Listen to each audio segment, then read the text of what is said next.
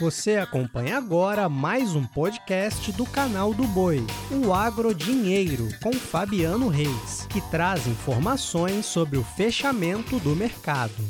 Olá, começamos agora mais um podcast Agro Dinheiro desta terça-feira, dia 19 de outubro, trazendo o fechamento do mercado e cheio de China. Olha só, Vou falar sobre soja, sobre fertilizantes e também carne bovina. E é sobre carne bovina que eu começo o podcast Agrodinheiro de hoje. E a ministra da Agricultura, Tereza Cristina Corrêa da Costa, ela enviou de fato uma carta ao ministro-chefe da Administração Geral de Alfândegas da China e se colocou à disposição para tratar pessoalmente sobre o embargo às exportações de carne bovina brasileira àquele país.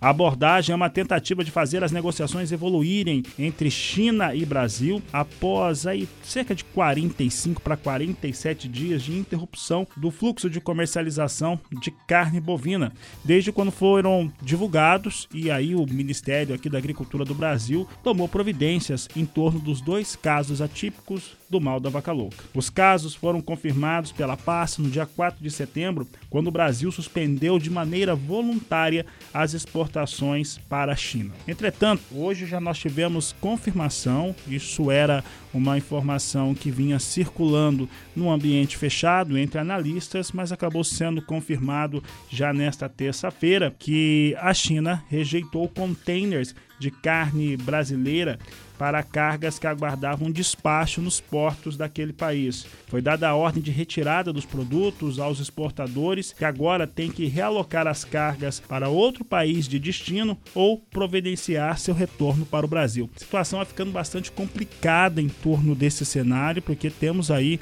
uma carga bastante expressiva, cerca de 50 mil toneladas, que podem ter que ser realocadas aí saindo da China. Isso complica muito o cenário, não só em curto prazo, mas provavelmente em médio e longo prazo. Fique de olho nas informações do canal do Boi. Ainda vou falar mais de China, agora sobre fertilizantes.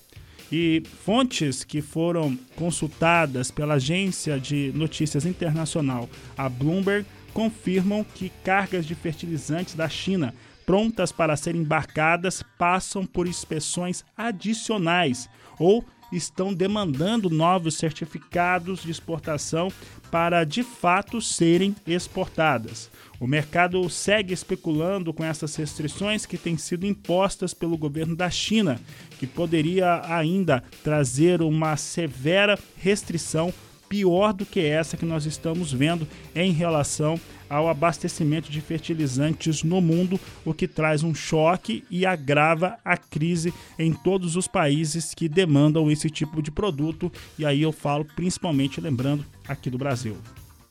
Bom, falando agora de fechamento de mercado, soja em Chicago volta a fechar em alta nesta terça-feira. Hoje nós tivemos soja recompondo para 12 dólares 28 centes mais 6 o bushel, com alta de 0,59%.